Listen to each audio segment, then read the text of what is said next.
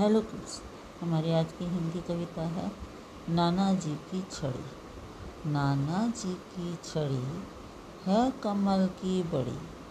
कभी खूंटी पर चढ़ी, कभी ज़मीन पर पड़ी। बिल्ली को भी है भगाती, नाना जी को सैर कराती।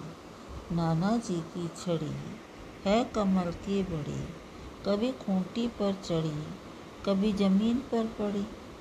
बिल्ली को भी है भगाती नाना जी को सैर कराती। Thank you.